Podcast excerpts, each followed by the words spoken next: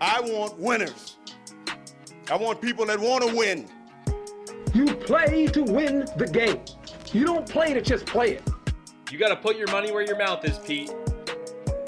It's not gambling advice. Week 15, Thursday night football between the San Francisco 49ers and the Seattle Seahawks. I'm your host, Peter Appel, and welcome to Not Gambling Advice. We've been on a very solid run lately. We are 8 and 4 in our last 12 picks. Unfortunately, we lost on Monday Night Football. The reason we took the Arizona Cardinals was on the backs of Kyler Murray and his ability to run the football against a Patriots team that unfortunately is not very good at stopping the run. But fortunately for them, Kyler Murray got hurt. Not very fortunate for the rest of us, and definitely not fortunate for Kyler Murray. Hope he is okay after we found out that he tore his ACL. But we are back for Thursday Night Football to get that unit back, and we got to do it, folks. We have to do it. You and I both know what we're going to be on. The public is all over the 49ers. The 49ers are a road favorite in a divisional game on a short week. I'm going to make this one simple we have to take the Seattle Seahawks plus three. And you're probably wondering, well, Peter, isn't it around plus three and a half? That line has now moved down. So tell me, if you're listening to this podcast, you are an avid gambler or an avid not gambler, as we'd like to say. And you know that when we see a line movement towards the direction of the favorite that's getting a ton of money, what does that normally mean? When 73% of bets are on the 49ers, when 78% of bets are on the 49ers money line and the line moves in favor of the Seattle Seahawks. That is a prime example of a reverse line movement. But let me tell you why just looking at that isn't the right way to do it, but it honestly normally is. But in this case, we have to look at both teams. The 49ers are one of football's best they have been rolling over teams, dominating teams. We just saw the 49ers destroy the Tampa Bay Buccaneers. They beat them 35 to 7. And then on the other side, we saw Kenneth Walker-less Seattle Seahawks abandon the run and rely on Geno Smith's arm in order to beat the Carolina Panthers, who Jaycee Horn is turning into the NFL, one of the NFL's best cornerbacks. They couldn't do it, and they ended up losing to the Carolina Panthers. So, just on that front, this is a good zigzag moment. 49ers are coming off a big win. Now they're on a short week. Everybody saw that game, and now they're thinking that the 49ers, three, three and a half, that's easy.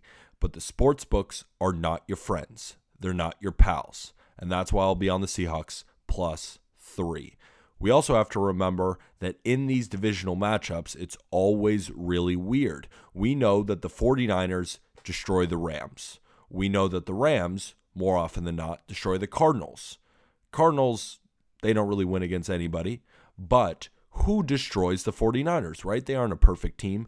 The Seattle Seahawks. What if I told you that in the last 20 games, the Seattle Seahawks are 16 and 4? Not against the spread, straight up. We saw earlier this year the 49ers beat them 27 to 7. But in the previous games, in 2021 on December 5th, Seahawks won that game 30 to 23. Game before that 28 21. Game before that, 26 23. Game before that, 37 to 27. So in the last six games, they are 5 and 1 straight up. We also have Kyle Shanahan, who, as a favorite of three or more, is 14 and 18 against the spread. The 49ers in this spot are generally not big coverers. While they've been destroying teams lately, they're always due for a blip in the schedule. Do we think that the 49ers are just going to continue to win out, continue to dominate teams, and nothing is going to get in their way? I'm not so sure.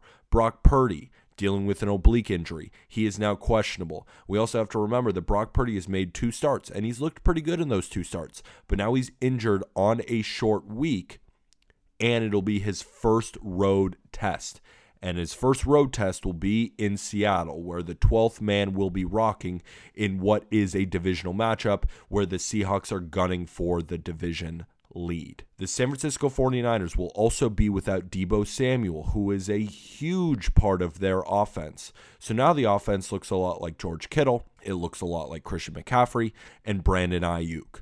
Well, we do know that in the Seahawks secondary, rookie Tariq Woolen has been excellent in coverage. I think he could do very well against Brandon Aiyuk, and I think that the Seahawks can do enough in order to cover this spread. And I also would not be shocked if they won this game outright. So I'll be on Seattle plus three. I like the plus three. I'm not willing. I you could go to three and a half, and I wouldn't I wouldn't mind it. But if I'm gonna get plus three at plus 100, I do like that give me the push, but I don't want to lose this bet paying minus 120 juice when I can lay just a simple one unit to win one unit. Now, depending on your unit size, if it's not that much for you to buy juice, go ahead. But for me, I don't want to spend the extra dollars on that 20 cents, basically the minus plus 100 to minus 120. Give me the Seahawks plus three. I think they'll win this game. I do. And it, it it's a tough one to take. We've seen how good the 49ers are. They could just steamroll this team. But in these division matchups, when one team wins the first one, then they get you at home. We also have to remember, again, the 49ers are coming off that big win. They're going into Monday. You know, they're not too worried about it. They're still thinking about that win. Tuesday, they're finally getting their heads strapped on. Then Wednesday, they focus on the uh, on the Seattle Seahawks. Well, the Seattle Seahawks they, on the other side, they get over a bad loss and they focus on this game like it's their last. This is, if they lose, they're pretty much out of the division hunt. They're not fully out of it yet, but mathematically, it doesn't look good for them. So I'm going to go with the Seahawks in a must win game for them where the 49ers might be riding a little fat here. Let's get to our player props sponsored by Prize Picks. Remember to use code JustGridiron or code just baseball in order to get a full 100% deposit match. Also, make sure to download Pikkit. That's where you can see all of my bets tracked. We will do an episode for the Saturday and Sunday games, and you will get an alert as soon as I place those bets on the Pikkit Sports app. It is fully free to download, and my username is the same as my Twitter at Peter Appel, A P P E L 23. Let's talk about my two favorite player props because they're a little bit cheeky. The first one is going to be Noah Fant under three receptions for the Seattle Seahawks.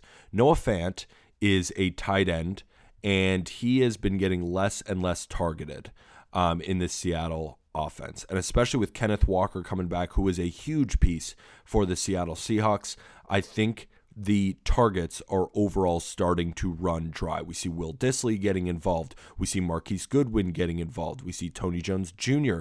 getting involved. DK Metcalf, Tyler Lockett, and then with the addition again of Kenneth Walker, I don't think that he's going to get there. We saw no targets for him in the last game, excuse me, no catches, one target for him, and those have been going down, down, down. On books, you're most likely going to see a two and a half line. That's what I'm seeing right now on DraftKings. I see it on FanDuel, but on Prize Picks, it's at three. I'm going to take the under three receptions for Noah Fant. He's just not getting targeted. Now, that doesn't mean anything about the Seahawks. I still like the Seahawks. They're just not using Noah Fant as much and I don't think they're going to use him more in a matchup where we see his production and usage rates going down, down, down. Give me under three receptions. My second favorite prop, Kyle Juszczyk, the fullback. They use him in a bunch of different ways. Kyle Juszczyk over six and a half receiving yards. If we look at how Juszczyk has been used lately, he in the past three games he's had two targets, three targets, and then three targets again and his receiving yards total have been 2, 12, and 7. So in the last two games, he's gone over this. The reason why I like him is Deebo Samuel's now out. They're going to need another pass catcher in there. I think, especially with Brock Purdy, I think they're going to look to do a lot of short passes. They're not going to expand the field much. They're going to trust guys that have been there true and true. Kyle Juszczyk is one of them. Six and a half receiving yards. When on books, it's at seven and a half. It is just too low. I'm going to pair Kyle Juszczyk over six and a half receiving yards with Noah Fant under three receptions. I really like the Juszczyk one. In his last five games, he's averaged 11 yards because he did have 34 yards against the Kansas City Chiefs. In this matchup, I like this play. I think Kyle Juszczyk, especially with Deebo being out, is a good play here, and this line is just way too low that'll do it for this episode of Not Gambling Advice. Stay tuned. Um, the uh, Sunday episode will most likely be out either tomorrow or you mean Thursday night or Friday night. Um, but you guys will will be the first to know. Make sure you follow me on Twitter. Make sure you download the Pikkit Sports app, and if you still want to download Prize Picks, now is the time to do so. Really like this entry. Kyle Juszczyk and Noah Fant. Noah Fant less than three receptions. Kyle Juszczyk more than six and a half receiving yards, and the Seattle Seahawks plus three. Thank you guys all for listening, but we have to remember that none of this was gambling advice.